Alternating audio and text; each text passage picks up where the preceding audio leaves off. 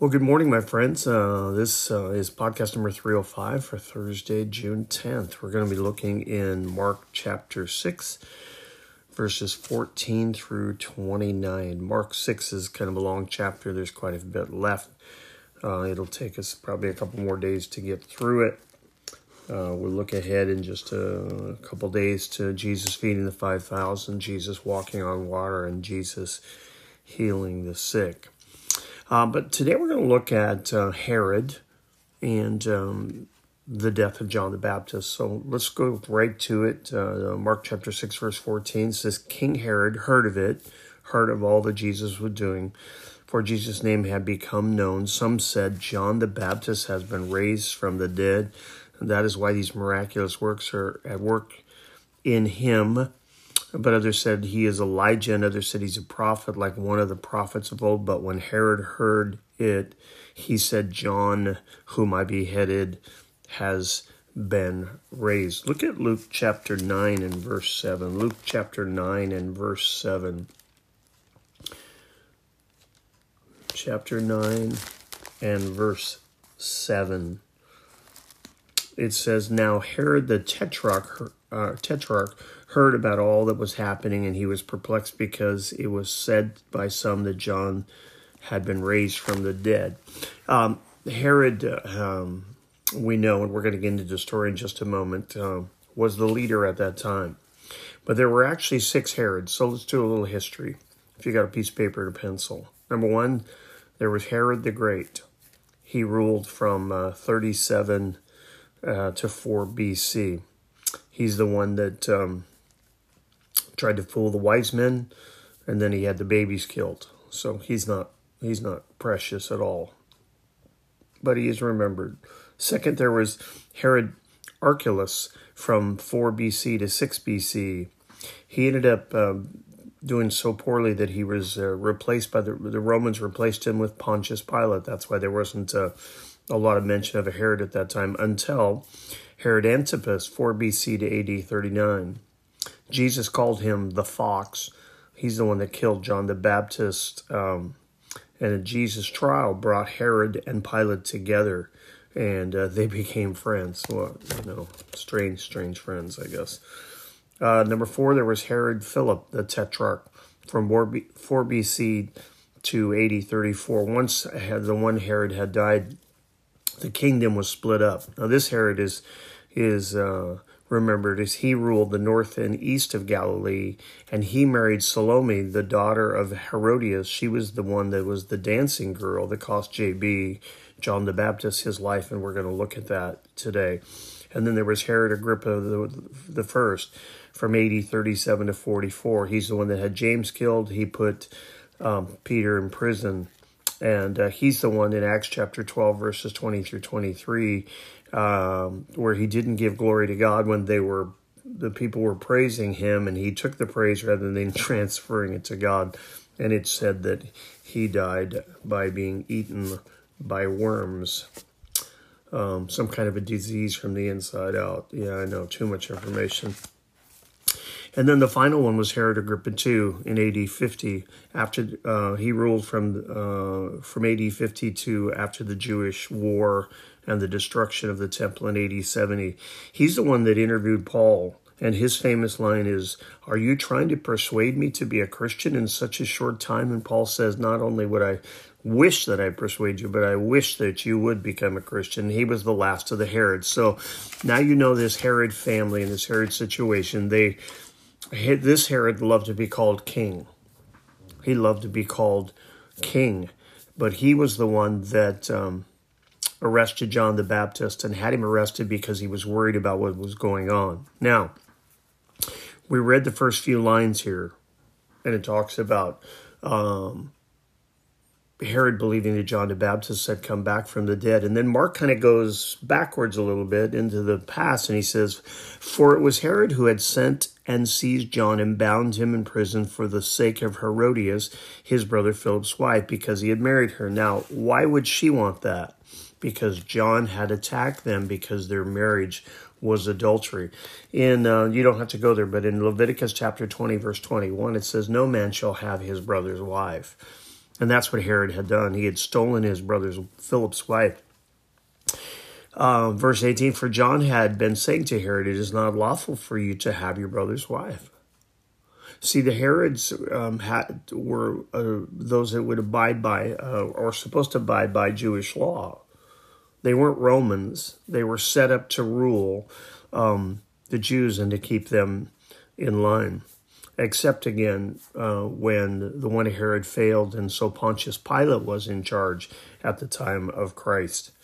Um, and Herodias had a grudge against him and wanted to put him to death, but she could not. She didn't have the power to do so. This is where grudges will get you in trouble. This is where unforgiveness will get you into trouble. Because what she did because of her um, grudge against John the Baptist was plot out a way to have John killed, to trick her husband. Um, to have him killed. Herod would secretly go to John and talk with him but he didn't have the guts to do it openly, and he didn't have the guts in this situation to be able to spare his life. For Herod feared John, knowing that he was a righteous and holy man, and he kept him safe. When he heard him, he was greatly uh, he was greatly perplexed, and yet he heard him gladly. This word um, uh, perplexed here, this word um, is the same word, and distressed is the same word that uh, Jesus, uh, talking about Jesus when he was um, distressed as he's going towards the end of his life. And we're going to use that word again in verse 26. So he was really perplexed. This was not something um, minor. He was under conviction in this particular situation, but he would continue to go to John. But again, we don't have any evidence that, that this Herod ever made a uh, a a, uh, a change. That he he probably took everything in his life and he continued to run with it, and yet we don't see him ever changed, even though he listened to John the Baptist. Um, so, verse 22 But an opportunity came when Herod, on his birthday, gave a banquet for his nobles and military commanders and leading men of Galilee. An opportunity came. Who was the opportunity for? For Herodias to do, to put her plan um, together to have John the Baptist killed. For when Herodias' daughter came in and danced, this is Salome, uh, who later married another one of the, the Herods she came in and danced. She pleased Herod and his guests, and the king said to the girl, Ask me for whatever you wish, and I will give it to you. Now, this would have never happened in Jewish culture. They would have never had this kind of a uh, thing where the seductive dance would have been done. Um, and even the the pagans wouldn't have done this and put their women up there. But this was the, the kind of lavish lifestyle and kind of um, um, outward lifestyle that they lived. He threw a big banquet for his friends. I'm sure there's lots of eating and lots of drinking and lots of him trying to show off for his friends. And so he makes a vow. Now, the Bible says it's better not to make a vow to God than to make a vow and not keep it. And look at Acts chapter 5 when we talk about making vows. This is an interesting portion of scripture because people go, whoa, whoa, whoa. I thought the God of the Old Testament was the only God, uh, God that did these kinds of things. Well, the God of the Old Testament and the God of the New Testament are the same God. Look first of all in Acts chapter 4, verses 36 and 37. Thus Joseph, who was also called by the apostles Barnabas, which means son of encouragement, he was a Levite, a native of Cyprus. Now, Levites weren't normally uh, allowed to own um, property, but he was of the tribe of Levite, uh, but he wasn't necessarily a Levite in the sense, in the strictest sense of the, the word. So he had some property, he sold it. He sold a field that belonged to him and brought the money and laid it at the apostles' feet. This is quite an amazing thing because it's mentioned here. And it's mentioned here because of what happens in chapter 5. But a man named Ananias with his wife Sapphira sold a piece of property. All good, right? All good. And with his wife's knowledge, he kept back for himself some of the proceeds and brought only a part of it and laid it at the apostles' feet. Now, the property was theirs. They could do anything they want. They could have said, We sold it for $10 and we're bringing five, and it would have been fine. But they sold it for $10. I'm just throwing some numbers out there and said they sold it for five. So they lied. And Peter says, You didn't lie to me, you lied to the Holy Ghost. And Ananias, Ananias dies. They carry him out and they bury him. And a few minutes later, Sapphira, his wife, comes in and Peter says, Tell me how much you sold the property for. And she lies. And she dies. And they take her out and bury her. Because you better not make a vow and you better not lie to the Holy Spirit. Now, why was this so intense in, in Acts chapter 5? Because anytime there was a situation where there was a beginning or a new beginning, there was a there was more strictness, there was more harshness. You'll remember um, you'll remember uh, when the ark was coming through and it was on a cart and it started to fall off the cart and the young man touched it and he died. Why? Because he was told not to and this was the first situation. So god set a strict standard for them to do that. Remember the the uh, the man went into battle and and uh, um, got treasures they was told not to and he hid it underneath the tent and when they went through and they lined everybody up, it came to be known that he was the one who had stolen the goods, and he and his family died, and everything was burned up. Why? Because it was the beginning of this, the battles, and God was setting a high standard. So you may you may look at this and think, "Wow, that's tough." Yes, it is. But God was setting an, a, a, an example here. In Acts chapter 5 said, Great fear came upon everyone around, and very few joined the church. It, the church grew but very few people on the outward who just want to kind of to be a part of this new thing but didn't really have a relationship with god. They wanted nothing to do with it. So what happened happened uh, for good as horrible as it was so herodias dances the vow is made whatever you want uh, up to half of my kingdom and she went out and asked uh, or told her mother what should I ask for? And she said, the head of John the Baptist. Wow. Can you imagine mom saying to the daughter, go ask for the head of John the Baptist? But she was obedient. Verse 25, and she came back in immediately with haste to the king and, and asked and, and asked, saying, I want you to give me at once the head of John the Baptist on a platter. What a horrible thing to ask for. But he had made this vow in front of all of his guests and he didn't want to break it. And he didn't want to look bad in front of his guests. So he's going to continue to do the vow. But look at the next verse. And the king was exceedingly sorrow. Look at Mark chapter 14. Mark chapter 14 and verse 34. Mark chapter 14 and verse 34. And the, the reason I'm taking you here is I mentioned earlier that this, he was really distressed because the same word is used here in verse 34 of Mark chapter 14. And he said to them, Jesus talking to his disciples in Gethsemane, My soul is very sorrowful, even to death. Remain here watch. Very sorrowful. Um, and in, in and the king says, I was he was exceedingly sorry. It's the same word. That's how perplexed he was. That's how um, sorry he was. That's how um, devastated he was that he would have to um, he would have to uh, uh, go through with his word and have um, have him killed. But because of the oaths and the guests, he did not want to break his word to her. Verse twenty six. Verse 27 And immediately the king sent an executioner with orders to bring John's head. He went and beheaded him in prison and brought his head on a platter and gave it to the girl, and the girl gave it to her mother. When his disciples heard of it, they came and took his body and laid it in a tomb. Matthew gives a little more information. Go to Matthew chapter 14. And, and, and Matthew's extra information is really um, is really something we need to look at because it says in Matthew chapter 14, verses 12 and 13, same same story. Remember, Mark is more into what happened, uh, what Jesus did, rather than what he said. But Matthew shares this, verses 12 and 13 of Matthew chapter 14. And his disciples came and took the body and buried it. That's the body of John the Baptist. And they went and told Jesus.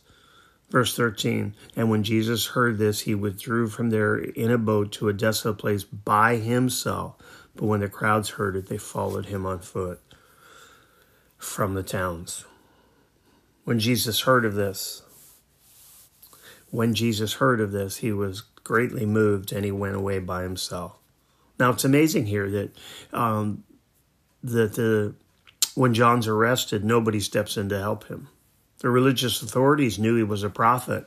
But look at Mark chapter 11, and we'll get a little picture of why they did not step in to do anything. In Mark chapter 11, verse 27 through 33.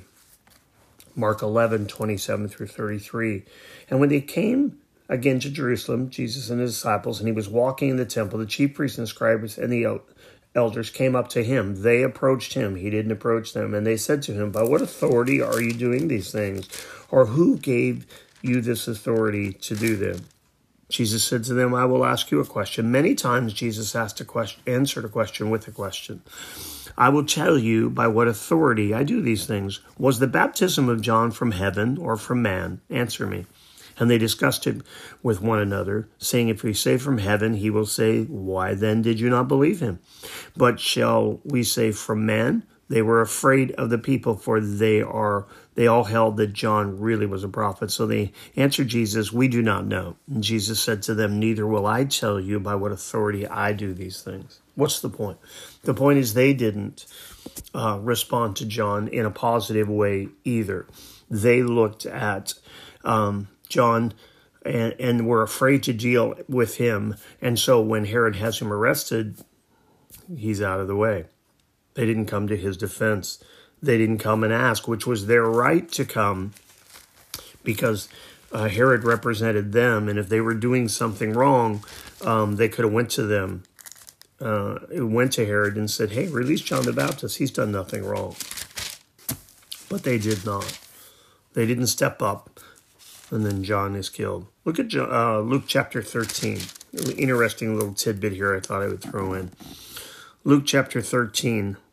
Uh, Jesus is coming into Jerusalem. He laments over Jerusalem in this particular thing. At that very same hour, verse 31 and 32 of Luke 13, Pharisees came and said to him, Get away from here, for Herod wants to kill you. Isn't that amazing?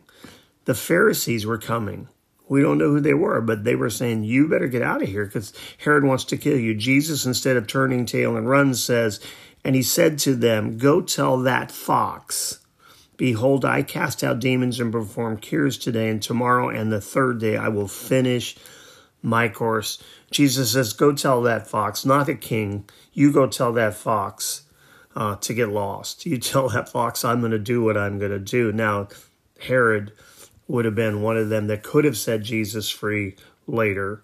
He had the power to, but he really had no power because God's plan was being fulfilled. Anyway, it's interesting um, that that Jesus calls him the fox, and then we we see Herod later in Luke chapter twenty three, as I mentioned, Jesus would go before him. Luke chapter twenty three, verses six through twelve. Luke 23, 6 through 12. But look at how Jesus treats Herod. When Pilate heard this, he'd asked whether the man was a Galilean, and when he learned that he belonged to Herod's jurisdiction, he sent him over to Herod, who was himself in Jerusalem at the time. When Herod saw Jesus, he was very glad, for he had long desired to see him and to kill him, by the way, because he had heard about him and he was hoping to see some sign done by him. See, he just wanted to see a show. He didn't trust him. He didn't believe him uh, for salvation, obviously. So he questioned him at some length, but Jesus wouldn't even answer him.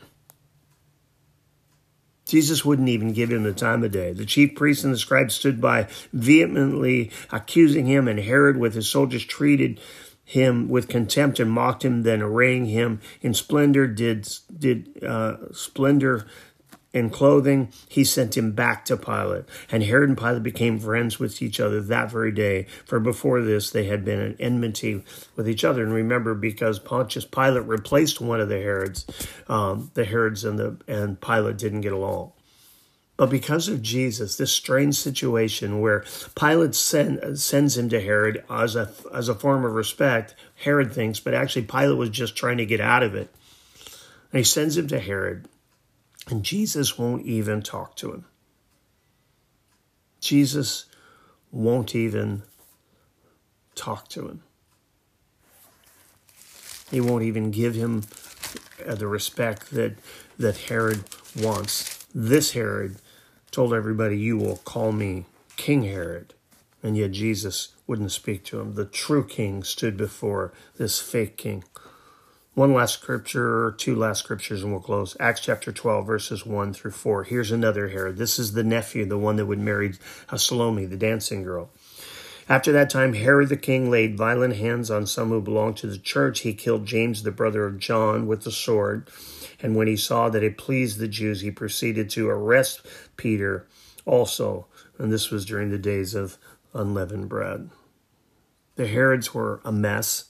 The Herods were bought and paid for. The Herods would do whatever they could to keep power.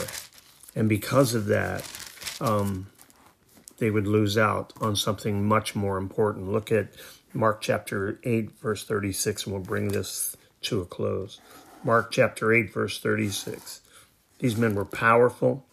These men controlled large portions of the area. And yet, these men, um, all of them that we know of, died without Christ. Look at Mark chapter 8, verse 36. For what does it profit a man to gain the whole world and yet forfeit his soul? The Herods went down in history, all right. The Herods went down in history. But they went down in history as people that were cruel, people that used their power in the wrong way, and people most likely who died without Christ. What does it profit a man to gain the whole world, yet lose his own soul? Numbers chapter 6, verse 24 The Lord bless you and keep you. The Lord make his face shine upon you and be gracious to you. The Lord lift up his countenance upon you and give you peace. God bless you till we talk again.